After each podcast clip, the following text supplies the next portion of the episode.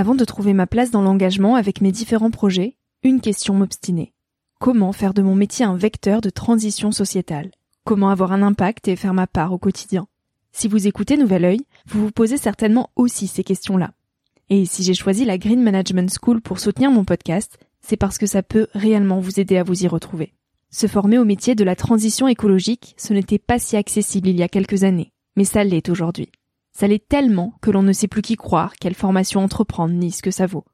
Alors j'ai fait les recherches pour vous, et j'ai trouvé l'école que j'aurais tant aimé faire il y a quelques années, quand j'étais paumée.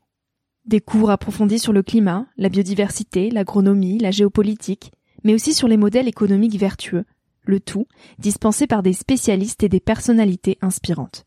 Créer un autre lendemain que celui qui s'annonce, c'est leur mantra, et derrière cette idée, la mission de Green Management School est de former de nouveaux managers capables de transformer les entreprises et les organisations de l'intérieur. Toutes les informations sont en description. Merci à Green Management School de croire en nouvel œil en soutenant cette saison de podcast. Tout de suite, place à un nouvel épisode.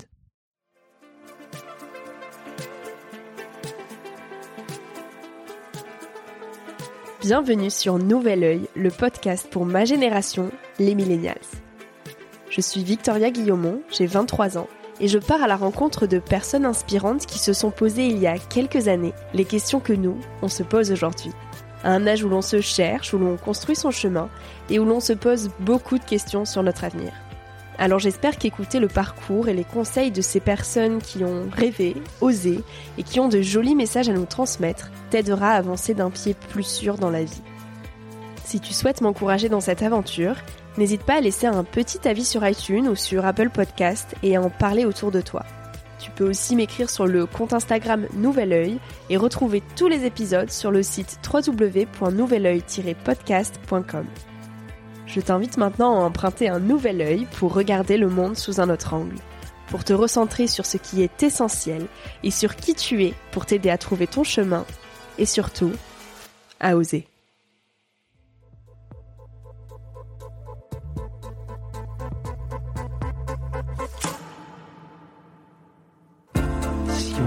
Dans un rôle, soyez très attentif à sortir du rôle ou à regarder en dehors.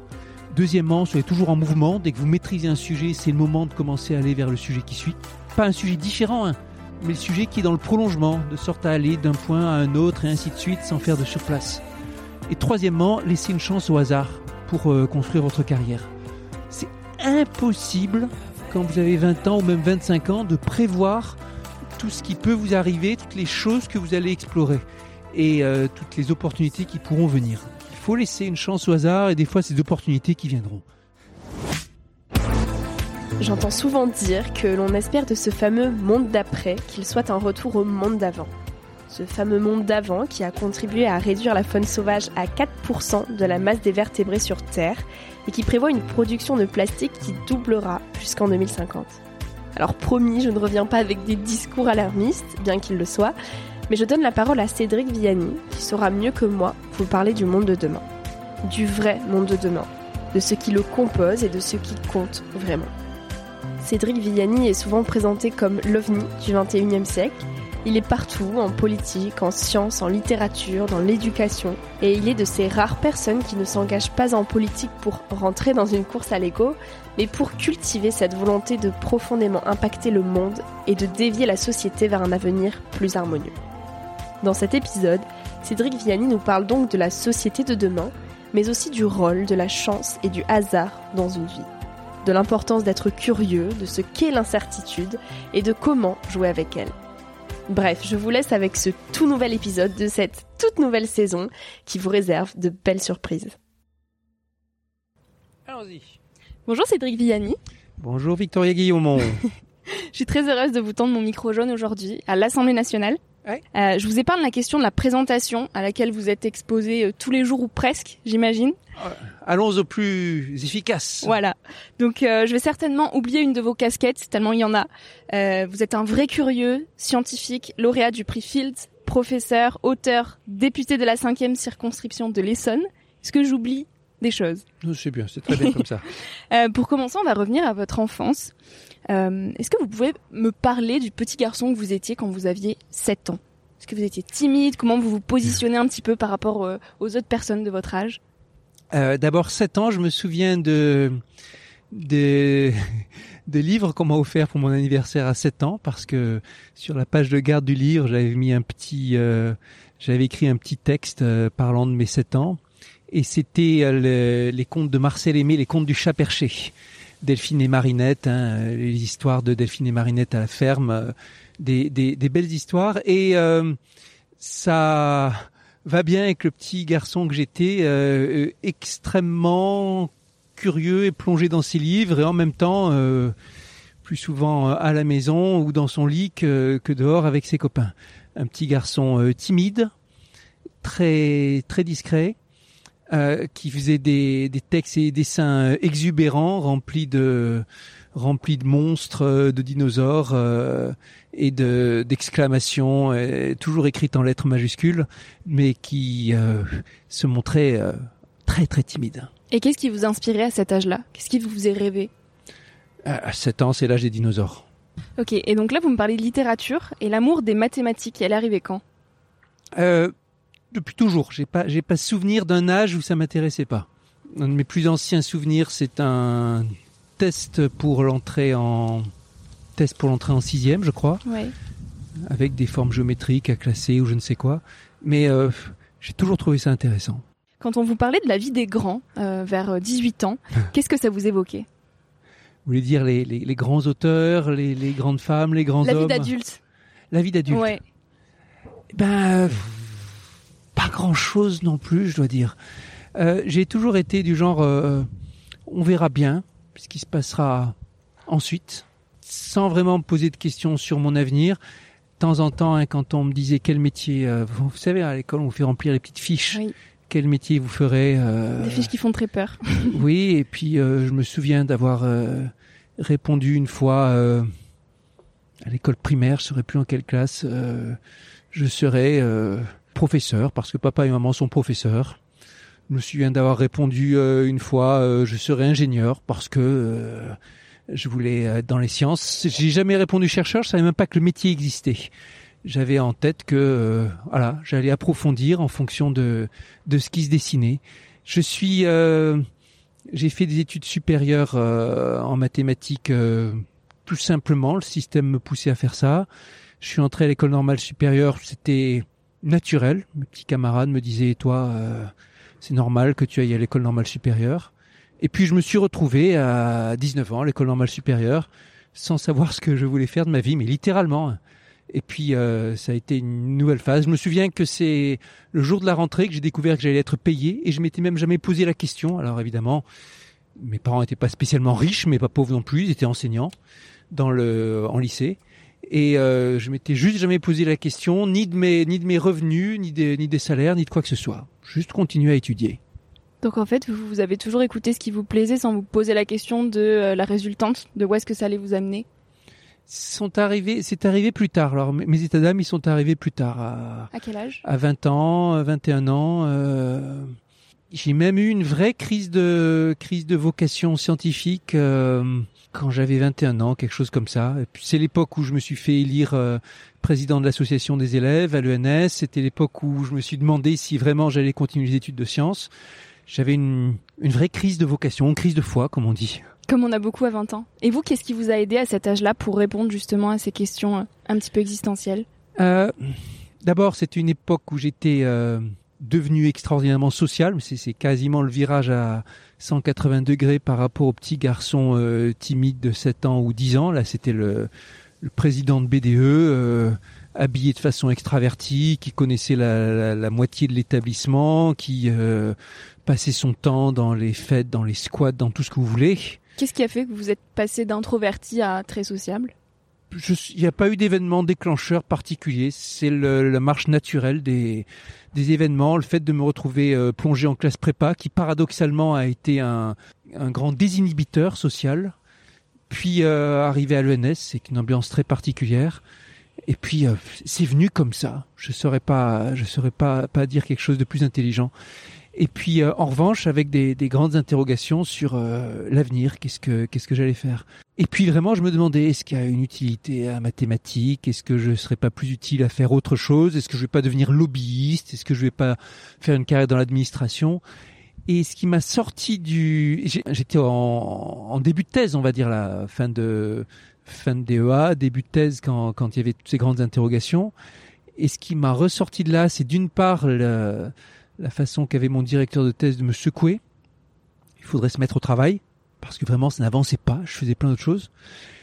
Et puis, ça paraît trivial comme motif, mais on m'a fait miroiter un poste à l'ENS, un poste d'agrégé préparateur. Il s'agissait de d'être euh, de continuer ma carrière professionnelle au sein de l'ENS, plus en tant qu'élève, mais en tant que qu'enseignant, apprenti enseignant, avec des élèves euh, dont il fallait s'occuper. Enfin bref, une sorte de, métier intermédiaire entre élèves et enseignants. Je savais même pas que c'était euh, possible, envisageable pour moi. D'un coup, ça m'a remis au boulot. Vraiment, c'est la, carotte. Si votre thèse avance bien, eh bien, vous pourrez postuler à un poste de, d'agrégé préparateur parce qu'il y a un poste qui se libère. Euh, vous avez le bon profil, vous avez eu un, des bonnes places au concours d'entrée. Euh, alors, si si votre thèse avance bien, vous pourrez avoir le poste. C'était la carotte. Je me suis remis au boulot du jour au lendemain. Donc est-ce que pour vous, il faut justement des phrases comme ça qui bousculent un peu, des phrases un peu fortes comme euh, il faut travailler pour avancer? Ça c'est le bâton, il faut travailler. Mais vraiment c'était la carotte, vous pourrez décrocher le poste. S'il n'y avait pas eu le poste à la clé, je crois que je me serais pas mis au boulot. Peut-être j'aurais continué en essayant une carrière de dans la haute administration, on va dire, dans la suite de mon poste de, président de B2. C'est possible. Et ce qui est certain, hein, vraiment, je pense, à l'époque, mon tuteur s'appelait Yann Brenier, c'était un mathématicien important euh, qui m'a beaucoup influencé s'il n'était pas venu me rechercher par le paletot, je pense que j'étais perdu pour les sciences. Vous disiez juste avant que, hum, donc vers 20 ans, vous cherchez un métier qui soit utile. C'est quoi pour vous être utile? il y, a, toutes les définitions que vous voulez, mais euh, Et la à cet âge-là, à cet âge-là, des recherches mathématiques qui puissent euh, être employées dans une visée euh, technologique, dans la dans la visée de d'avoir le plus d'applications possible. C'est pour ça que quand il a fallu faire des... Enfin, c'est une des raisons pour lesquelles je me suis dirigé vers les équations aux dérivées partielles, alors que c'était pas mon trip quand j'étais euh, étudiant en mathématiques. J'étais attiré départ par des disciplines beaucoup plus abstraites. Théorie des mmh. nombres, algèbre. En classe préparatoire, c'est l'algèbre ma matière forte. Et puis d'un coup, euh, là, c'était plutôt les équations dérivées partielles, oui, une façon d'expliquer le monde, des applications à la physique, à la biologie, à tout ce que vous voulez. Et c'est une des questions que j'ai posées à mon directeur de thèse quand il a commencé à me parler de l'équation de Boltzmann. Est-ce que, est-ce que ça sert? À qui ça sert? Et il m'a dit c'est utile dans la, pour les navettes spatiales, euh, c'est important pour l'aéronautique à haute atmosphère. Finalement, si je suis tombé amoureux du sujet, mais vraiment, la grande passion, c'était pas à cause des utilités, c'était à cause de la beauté intrinsèque du, du sujet. Mais une fois que j'étais accroché par les applications possibles, je, je suis juste tombé en arrêt devant la beauté formelle, intellectuelle de cette équation dans l'histoire des idées, toutes les, toutes les grandes problématiques qu'il y avait derrière, toutes les connexions avec d'autres branches des sciences. Le hasard, la chance, vous en pensez quoi? Quel rôle ça joue dans une vie? Non seulement c'est majeur, mais c'est un des rares conseils que je donne toujours aux jeunes. Quand je suis invité dans une remise de diplôme ou autre, on demande c'est quoi vos conseils pour les jeunes qui se lancent dans la carrière, je réponds toujours les mêmes trucs. Premièrement, vous laissez pas enfermer dans une case. Et euh, si, on vous cantonne dans un rôle, soyez très attentif à sortir du rôle ou à regarder en dehors. Deuxièmement, soyez toujours en mouvement. Dès que vous maîtrisez un sujet, c'est le moment de commencer à aller vers le sujet qui suit. Pas un sujet différent, hein, mais le sujet qui est dans le prolongement, de sorte à aller d'un point à un autre et ainsi de suite sans faire de surplace. Et troisièmement, laissez une chance au hasard pour euh, construire votre carrière. C'est impossible quand vous avez 20 ans ou même 25 ans, de prévoir tout ce qui peut vous arriver, toutes les choses que vous allez explorer et euh, toutes les opportunités qui pourront venir. il faut laisser une chance au hasard et des fois ces opportunités qui viendront. Ça, ça a dû arriver au moins une dizaine de fois dans ma carrière quand arrive sorti de, mais vraiment de n'importe où, surgissant de nulle part, le truc qui se présente à moi, qui me pose un choix et vous dites euh, est-ce que je le prends ou pas? Oui, finalement, on va essayer. J'avais pas pensé, mais euh, c'est venu comme ça. Parfois, c'est un collaborateur qui surgit du néant, qui se présente avec vous avec un problème que vous soupçonniez pas. Ben, en avant, on va faire un article ensemble. Parfois, c'est l'idée parce que vous discutez, et puis il y a un truc qui se présente qui n'était pas prévu, mais euh, ça s'avère plus important, plus riche et finalement beaucoup plus important que votre conversation initiale. Et je peux citer plein d'exemples comme ça. Est-ce qu'on peut le provoquer, le hasard? Oui, Comment? Moi on peut aider. euh, en étant curieux, en se trouvant à plein d'endroits, en discutant avec plein de monde, en répondant aux courriels bizarres, euh, alors qu'il semble euh, juste la chose rationnelle à faire que de pas répondre. Souvent, effectivement, il faut pas répondre, mais parfois, parfois c'est le grand truc. Qu'est-ce que vous entendez par courriel bizarre? Bah, je sais pas, je me souviens de ce, ce courriel bizarre qui arrive. Je vous ai vu dans une émission. euh, Peut-être vous êtes la, la réponse. euh, J'attends quelque chose. Mais avant tout, euh, je vous demanderai de signer un, un- une décharge, un engagement de confidentialité parce qu'il faut surtout pas que, que ça s'ébruite ou je sais pas quoi. Le mail qui arrive, genre parano. Vous êtes là, vous êtes très occupé, vous avez plein de choses à faire. Vous dites non, bon, finalement. Bon, allez, on va bien voir de quoi il est question. Bon. Finalement, c'est la, personne en question, c'est quelqu'un avec qui j'ai pendant dix ans euh, fait équipe sur différents projets, euh, euh, qui m'a aidé sur certaines choses, que j'ai aidé à, constituer des conseils scientifiques pour telle ou telle technologie, avec qui je suis encore embarqué dans un projet entrepreneurial technologique qui aboutira peut-être pas ou peut-être, mais en tout cas une vraie belle rencontre. Et vraiment, le réflexe normal en ouvrant l'email, c'était de dire bon encore un fou, je laisse de côté. En fait, j'ai le sentiment que vous avez jamais eu peur de ce que l'avenir allait vous réserver. Vous avez toujours eu entière confiance en ce qui allait se mettre sur votre route. Euh, souvent, et la, la psychologie, d'abord la psychologie de, l'ancien timide, souvent je crois, c'est quelqu'un qui par principe, quand il y a une difficulté ou un truc qui implique une prise de risque, qui va mettre un point d'honneur à pas reculer devant le risque. Des fois, ça m'a pu me mettre dans des situations intenables, ça. Il faudrait s'arrêter, mais non, on continue, il n'est pas question de reculer devant l'obstacle. Bon.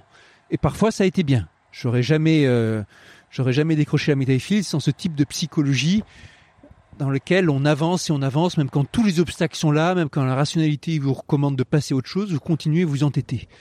Pour autant, par rapport à ce qui est de l'avenir, euh, je pense que l'attitude rationnelle aujourd'hui, c'est d'être vraiment extrêmement inquiet par rapport à l'avenir. Je veux Ouais. dire, euh, la société, l'écologie, l'environnement, on a une telle accumulation de nouvelles catastrophiques, aussi bien sur le front de l'environnement que sur le front de la géopolitique, que l'attitude euh, rationnelle, c'est l'inquiétude ou même la, la terreur. En même temps, comme on sait, pessimisme, optimisme, sont pas, euh, c'est rarement la rationalité qui dicte ça. Bah, vous m'amenez mon prochain sujet, donc c'est merveilleux. Qu'est-ce que vous pensez en quelques mots de la société actuelle? Pour vous, qu'est-ce qui cloche aujourd'hui dans nos modes de vie? Euh, Tout cloche. Mince. D'abord- non, faut pas dire ça, c'est horrible. Bon, en tout cas, pour ce qui est du mode de vie, on continue à, à, à vivre sur les fondamentaux acquis dans une époque où le monde était illimité avec des ressources infinies. Et on continue comme si de rien n'était, à agir comme si on avait euh, un accès illimité à l'énergie, un accès illimité au confort, une volonté indéfinie de, de, de, de- de confort sanitaire, une volonté, euh, un accès indéfini à, à la nourriture, à l'exploitation animale, à l'exploitation des sols, à l'exploitation de l'énergie, capacité de polluer, tout ce que vous voulez, sans tirer les conclusions objectives de ce qu'on voit à travers le monde, de ce qu'on voit qui est la l'éradication du vivant, éradication en différents sens, mais non seulement l'effondrement de la biodiversité, mais la confiscation de la biomasse euh, terrestre, la biomasse vertébrée par l'humanité, au sens où la faune sauvage aujourd'hui, il y a des estimations qui vous disent que la faune sauvage aujourd'hui, c'est 4% de la masse des vertébrés sur Terre. 4%. Quatre? Tout le reste, c'est la faune domestique, la faune d'élevage, les humains, euh, tout ce que vous voulez. Nous avons juste confisqué la vie animale. C'est quelque chose de phénoménal. Complètement, complètement en décalage avec notre imaginaire dans lequel on se construit quand vous êtes euh, petite fille, euh, petit garçon, euh, à partir des histoires sur la faune sauvage, sur les, sur les animaux, sur tout ce que vous voulez. Bon. Euh, on tire pas de conséquences de la, des, des, de- de- de- des ravages de, des gaz à effet de serre. Vous allez me dire, mais oui, mais on le sait, on le répète, on l'a compris. Non, regardez les consommations mondiales. Regardez la, la, production. La production de plastique, elle continue à croître exponentiellement. On s'attend à ce qu'elle double d'ici 2050. La, la, la, consommation énergétique, elle continue à augmenter. Enfin bref, l'attitude rationnelle quand vous regardez tout ça, hein, ça s'appelle la décroissance. Ça veut dire couper, réduire de façon énergique les flux de matière, les flux de production, les flux de consommation énergétique, revoir, rechambouler tout notre mode de vie, mais on n'en prend pas le chemin. On a pu croire quand on était dans le Covid que d'une tragédie allait naître de bons comportements et qu'on allait en tirer leçon. La réponse est non. Dès que les confinements ont été levés, il y a eu un rebond phénoménal et tout le monde s'est mis, toute la société s'est mis à espérer un retour au monde d'avant, qui est une situation de déséquilibre intenable. Effectivement, a des progrès sur d'autres domaines quand on regarde globalement sur l'accès à l'information, sur l'accès à l'éducation, il y a des tendances de fond qui vont dans la bonne direction. Quand on regarde globalement la démocratie dans le monde, on est en recul là, c'est très clair. On était en, progrès dans les années 80, 90, euh, puis 10 ans, 15 ans, on est en recul. Et euh, la crise du Covid a été l'occasion d'un recul important à travers le monde, avec des, des indicateurs de démocratie dans le monde qui se sont dégradés très nettement et euh, quand vous regardez l'évolution de certains, certains pays qui étaient en cours d'ouverture, qui sont maintenant en cours de fermeture, des grands pays importants dans le monde. Je parle de l'Iran, je parle de la Chine, je parle de, de, l'évolution des, des post-printemps arabes. Euh, il y a tout, tout lieu d'être inquiet. Pour vous, qu'est-ce qui fait qu'on n'agit pas massivement euh, pour la cause écologique? Est-ce que c'est le fait que soit c'est plus compliqué qu'on ne le pense parce qu'on est dans un monde mondialisé où c'est très difficile de faire passer certaines lois Est-ce que c'est une tout simplement qu'on ferme les yeux parce que ça fait peur? Pour vous, quelle est la raison qui fait que finalement on continue à foncer dans le mur alors qu'on sait pertinemment que c'est plus la voie qu'il faut prendre? Il y a un ensemble de raisons. Le, refus de voir les choses en face quand c'est trop douloureux, collectivement, en est une. Et c'est collectivement, je veux dire, quand, quand il y a des, certaines conclusions logiques qui arrivent, même si, euh, par exemple, euh, tel décideur ou tel gouvernement dira on va faire ceci, vous avez tout de suite des voix qui s'élèvent pour dire c'est de la folie, vous vous rendez pas compte, avec toutes sortes de mauvais arguments. Si on change ici, les autres vont avoir un avantage sur nous, ou la France ne représente que 1% du total euh, mondial. À quoi ça sert de, à quoi ça sert de changer, etc., etc. Il y a un très bon twitto qui s'appelle Bon Pote que vous devez que vous devez connaître, qui est très très efficace pour déconstruire ce genre de discours et pour travailler sur la prise de conscience et qui s'est dit un jour je vais consacrer toute mon activité à travailler sur la prise de conscience et ça c'est majeur. Et euh, comme il s'agit dans la transition écologique de changer tous les modes de vie, sont des habitudes, sont des modèles économiques, il y aura toujours des intérêts pour euh, faire en sorte que ça ne se passe pas. Et pour convaincre, pour tâcher de convaincre que c'est pas le bon moment, selon une expression que j'ai apprise de de mon ami euh, l'eurodéputé Pascal Durand, tous ceux qui vous expliquent que c'est bien de faire ce changement, mais pas maintenant, pas ici, pas comme ça. Et ça se décline sur tous les tons. Qu'est-ce qu'on pourrait faire à l'échelle de l'individu? À l'échelle de l'individu, d'abord, euh, prendre conscience, passer le mot, vous lire, vous informer. Moi-même, sur ces sujets, enfin, mon, discours est bien plus alarmiste qu'il y a seulement euh, trois ans. À force de lire, à force de voir, à force de me rendre compte aussi de la résistance euh, au changement, euh, j'ai eu la, conviction qui s'est faite qu'il fallait que ça allait pas se faire de façon douce, souple. Les intérêts qui freinent, qui sont là pour faire en sorte qu'on ne change pas, sont tellement puissants que si vous n'y allez pas de façon énergique, il se passera vraiment rien. À l'échelle individuelle, il y a aussi des, des comportements à revoir. Un des l'action sur l'alimentation est l'un des plus intimes et l'un des plus efficaces que vous pouvez faire. Vous êtes végétarien? Je suis végétarien. C'est une évolution récente. Ça fait euh, un peu plus d'un an, quelque chose comme ça, que je suis végétarien. Avant, je suis devenu flexitarien il y a 3-4 ans, mais avant, c'était un sujet même pour moi qui n'existait pas. Quand on me disait il y a 10 ans, l'évolution normale du monde, c'est de devenir végétarien, je disais comment ça, mais non, enfin, j'y croyais juste pas. C'était pas dans mon, c'était pas dans mon radar. Et encore plus avant, je me souviens de la première fois qu'en famille, on est allé dans un restaurant végétarien, en famille, euh, en déplacement euh, en Grande-Bretagne. J'avais, je sais plus, j'avais peut-être peut-être 18 ans, mon père s'est enfui, effrayé de cet antre de perdition qui était un restaurant végétarien, quelque chose qui pour une sorte de, de sacrilège, je sais pas.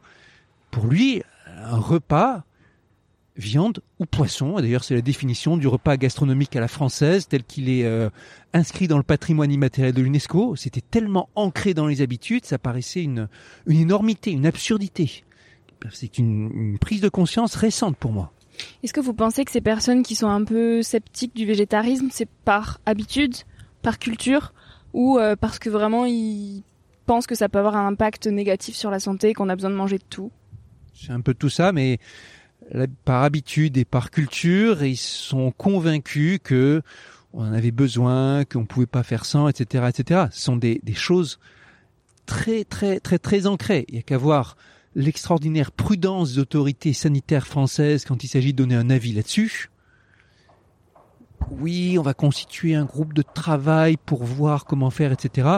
Par rapport à, par rapport à d'autres. Les, les autorités médicales américaines, par exemple, ça fait longtemps qu'elles ont admis, voté, euh, fait passer des avis disant que l'alimentation végétarienne est compatible avec la bonne santé à tous les âges de la vie. Il peut y avoir débat sur le véganisme, mais végétarien, dans une optique où vous acceptez euh, les œufs, voire les laitages, il n'y a pas débat. Maintenant, il faut honnêtement. Et puis il y a tellement de monde, tellement de gens à travers le, le monde qui s'y sont mis. S'il y avait un quelconque problème pour la santé, ça se serait vu.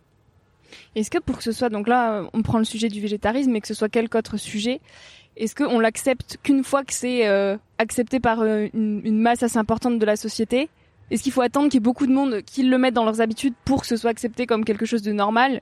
Ou est-ce qu'on peut aussi euh, trouver ça normal, même si c'est qu'une petite portion des gens qui en, qui en sont convaincus?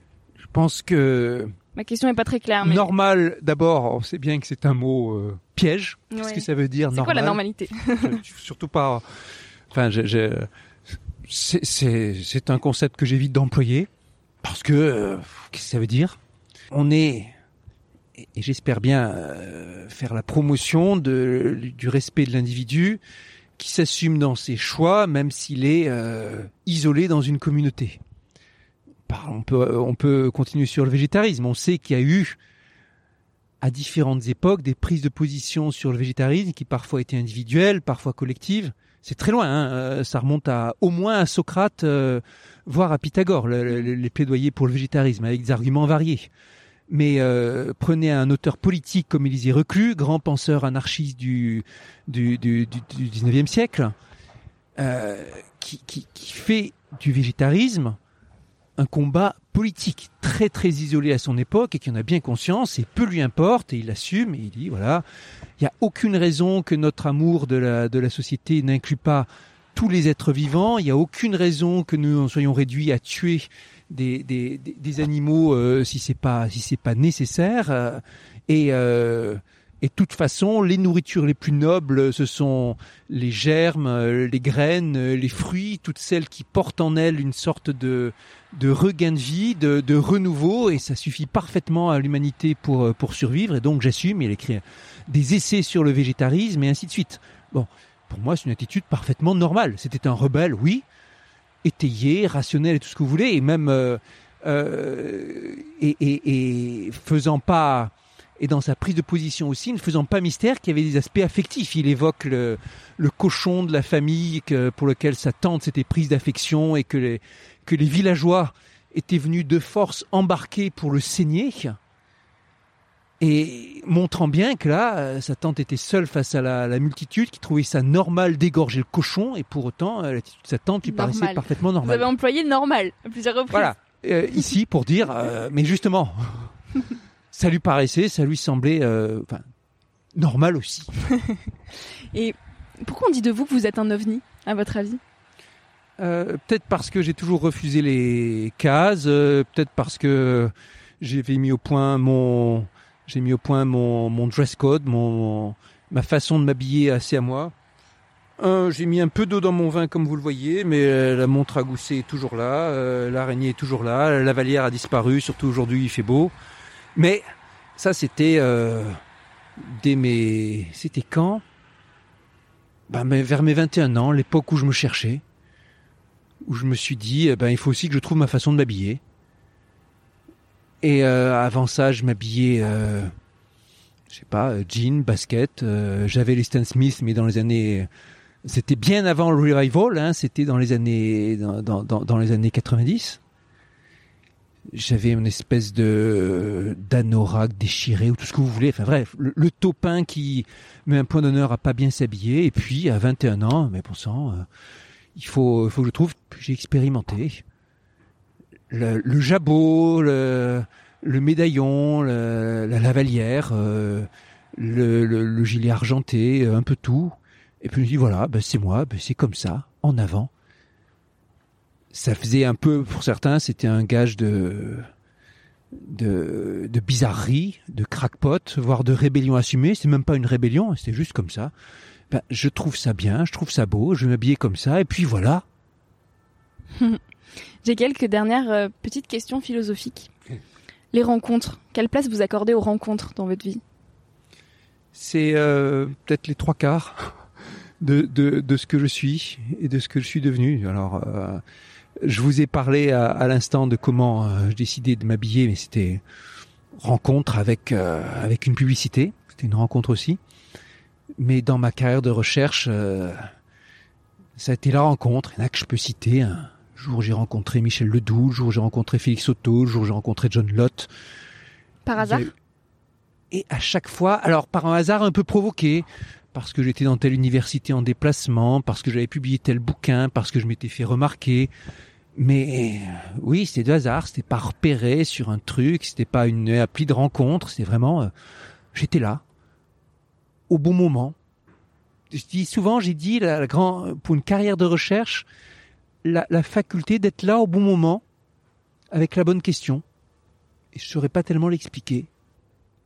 Le hasard de la rencontre avec Europa Nova juste après la médaille Fields, c'est ça qui m'a lancé à militer dans le fédéralisme européen. Encore aujourd'hui, je me définis comme un fédéraliste.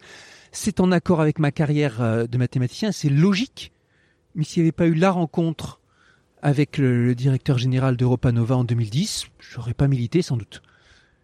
De là, la rencontre avec Emmanuel Macron, sans quoi sans doute j'aurais pas milité euh, à l'époque de En Marche, sans quoi je me serais pas lancé dans la carrière de député. hein. J'avais refusé quand on m'a proposé d'être député. Et puis il y a eu une fausse nouvelle dans la presse, comme quoi j'étais candidat. J'ai pas voulu la démentir. De fil en aiguille, je me suis vraiment retrouvé à candidater, vraiment retrouvé député. De fil en aiguille, j'y ai trouvé euh, de nouveaux engagements. Je serais pas devenu végétarien, sans doute peut-être pas. hein. C'est l'engagement politique quand j'ai approfondi ici approfondi, lu, réapprofondi, été au contact de personnes qui étaient engagées là-dedans. Je me suis retrouvé finalement encore plus engagé qu'eux. Euh, où finalement j'ai renié le, le- le mouvement pour lequel j'étais en marche, considérant qu'ils étaient juste pas assez engagés sur les questions écologiques. La part de hasard et de rencontre, la part de rencontre qu'il y a là-dedans est considérable. Ça donne beaucoup d'espoir. Vous dites que quand on commence à maîtriser quelque chose, c'est qu'on doit faire le pas suivant. Je crois vraiment. Pourquoi? Parce que sinon, on court le risque de devenir euh, le spécialiste, euh, celui qui va s'enfoncer dans son rôle, qui va être euh, vraiment euh, assigné à résidence sur son sujet. C'est peut-être une hantise qui m'a qui m'a suivi, qui a fait que j'ai bougé. Au début de ma carrière, j'étais euh, en mathématiques très spécialisé. Hein. Équation de Boltzmann et les deux trois questions posées par mon directeur de thèse au début, très très focus là-dessus. Et puis, de fil en aiguille, je suis devenu très diversifié. Parliez de la construction. Ouais. J'ai été très influencé quand j'étais jeune par les mangas à la japonaise et j'ai toujours Mhm. considéré que c'était une culture extrêmement importante. Sur le tard, je me suis mis au manga écrit. Euh, gamin, c'était les dessins animés. La règle la plus fondamentale du genre manga, c'est le refus du manichéisme. Venant d'auteurs qui sont passés par les, tous les questionnements japonais sur le mal, le bien, le- le- la guerre et tout ce que vous voulez, c'est normal.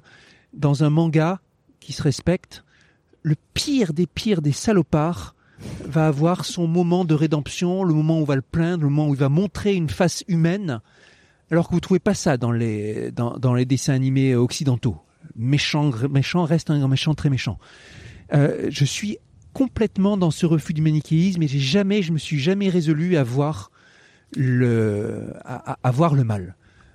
Parfois c'est un handicap, vous allez me dire en, en politique où on a besoin de se trouver des ennemis et de les affronter. Je revendique que non.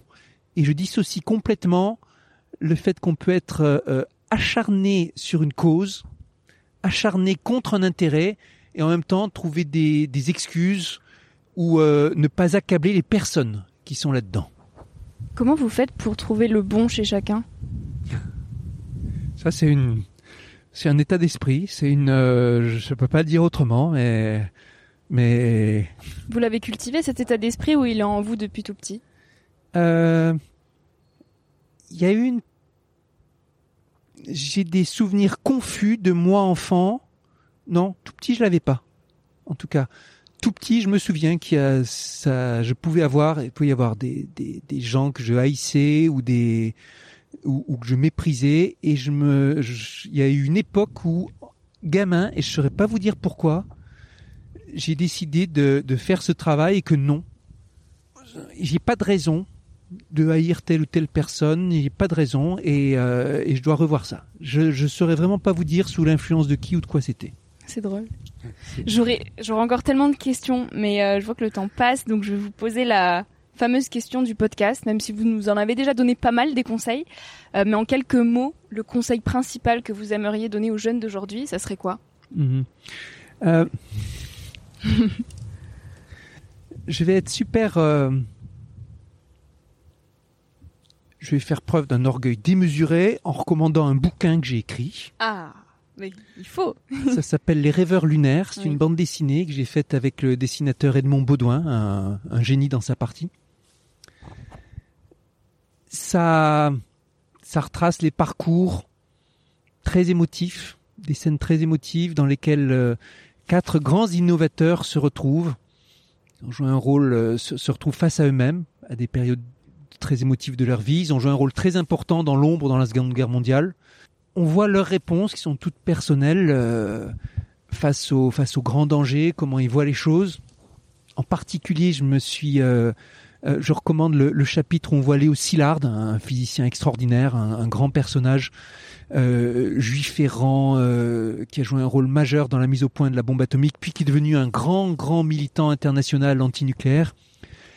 Et sa façon d'appréhender la difficulté avec l'idée que même face au désespoir, il faut lutter, trouver la marge étroite d'espoir, sans jamais, jamais baisser les bras, venant de la part de quelqu'un qui a été, qui a affronté les, les pires calamités. Je crois que c'est quelque chose qui peut être inspirant. En tout cas, lire sa vie, c'est quelque chose qui a été pour moi extrêmement inspirant. Très au-delà de tout ce que j'aurais pu imaginer comme fiction. hein. Quand j'ai entendu parler de lui, je me suis dit, je vais faire un truc romancé là-dessus. J'avais pas besoin la réalité dépassait de loin ce que je pouvais imaginer comme fiction. Et c'est ce genre de profil, je crois, de grands exemples de personnages qui, face aux pires difficultés, ont su garder leur âme d'enfant, leur espoir, toujours concilier le regard euh, sans concession sur la réalité avec euh, l'espoir euh, et la flamme intérieure, je crois que c'est extrêmement inspirant. On est dans une époque pleine de raisons de déprimer, pour autant, il ne faut pas baisser les bras. Et on compte sur les jeunes pour se battre sans relâche, en prenant exemple sur ce qu'il y a eu de meilleur dans le passé et en rêvant de ce qu'il y a dans le meilleur dans le futur, à longue échéance. Dernière petite question. Vous avez fait beaucoup d'études. Qu'est-ce que vous auriez aimé apprendre plus tôt que vous n'avez pas appris dans vos cahiers d'école? Pour euh, se battre dans la vie, il y a beaucoup de modèles différents. J'ai fait le plus d'études qu'on puisse imaginer, peut-être. Mais euh, en ce moment, je suis engagé, là, en ce moment où on se parle, dans la primaire écologiste, en soutien, euh, en soutien résolu, déterminé à Delphine Bateau, qui, elle, n'a pas fait d'études après le bac, et dont j'admire la capacité à, à se saisir des enjeux, à, se, à aller en profondeur dans leur étude, à se battre pour eux. Cet attelage que je forme avec Delphine Bateau, il vous montre bien que il y a beaucoup de modèles, beaucoup d'études, peu d'études. C'est, secondaire par rapport à, à, à d'autres choses. L'état d'esprit, la ténacité, la capacité à travailler, à apprendre de, à apprendre de la vie. Et euh, euh, je ne sais plus quelle était votre question là. Je juste réagi par rapport à la question des que études. vous auriez aimé apprendre plus tôt que vous n'avez pas Apprendre plus tôt. Ouais. Non, j'ai pas de. Il y a énormément de choses que la, que la vie et que la recherche m'a apprises. Mais j'ai commencé par apprendre dans les livres. Rétrospectivement, c'est pas un problème pour moi. Enfin, j'assume ça. Il y a d'autres modèles. Il y en a qui préféreront apprendre d'abord dans la vie et ensuite dans les livres, ou d'abord euh, en se frottant à la réalité de professionnelle. Mais c'était comme ça. Ah si, un truc, un, un autre conseil que je, dirais, que je donnerais, et puis ça sera le, Oui. sera le dernier. Enseigner, c'est la meilleure façon d'apprendre. C'est vraiment, quand vous enseignez un sujet, quand vous le portez, alors pour moi ça a été mes cours en amphithéâtre, les livres que j'ai écrits, les positions que j'ai défendues à l'Assemblée nationale. Quand vous portez un sujet, quand vous faites l'effort vraiment de comprendre ce que vous allez dire et pourquoi vous faites ça, vous maîtrisez votre sujet dix fois mieux que si vous vous contentez de l'apprendre. C'est très juste, oui. Mais Merci beaucoup, Cédric Villani. Je vous en prie, Victoria Guillaumont, bon courage à Nouvel Oeil pour continuer à poser votre, euh, votre regard sur le monde. Merci beaucoup. Merci à toi d'avoir écouté l'épisode jusqu'ici. J'espère que ce moment t'a inspiré, qu'il t'a questionné ou fait rêver d'une manière ou d'une autre. Si tu souhaites retrouver les notes de cet épisode et suivre toutes les aventures de Nouvel Oeil, retrouve-moi sur le site internet www.nouveloeil-podcast.com. Aussi, tous les mois, je t'écris sur la newsletter de Nouvel Oeil. J'y partage des inspirations, des nouvelles, des astuces et des petites choses qui font notre quotidien. Tu pourras t'y inscrire directement sur le site. Si tu souhaites m'écrire pour me poser des questions, me faire des suggestions d'invités ou me donner ton avis tout simplement, tu peux le faire directement via Instagram sur la page Nouvel Oeil. Je réponds à tout et ça me fait toujours énormément plaisir de recevoir vos messages. Aussi, toute dernière petite chose, si tu souhaites m'encourager dans cette merveilleuse aventure, la meilleure manière de m'aider, c'est tout simplement d'en parler autour de toi, de partager cet épisode s'il t'a plu, et de me laisser un petit avis sur Apple Podcasts ou iTunes. Ça prend vraiment deux minutes, promis, et je t'assure que ça fait toute la différence. Si on en est là aujourd'hui, si Nouvel Oeil grandit autant chaque semaine, c'est grâce à vous tous, à celles et ceux qui ont relayé l'aventure et qui m'encouragent chaque jour. Alors un immense merci. Je te dis à la semaine prochaine pour euh, de nouvelles aventures. Et en attendant, savoure la vie comme il se doit et fais des choses folles.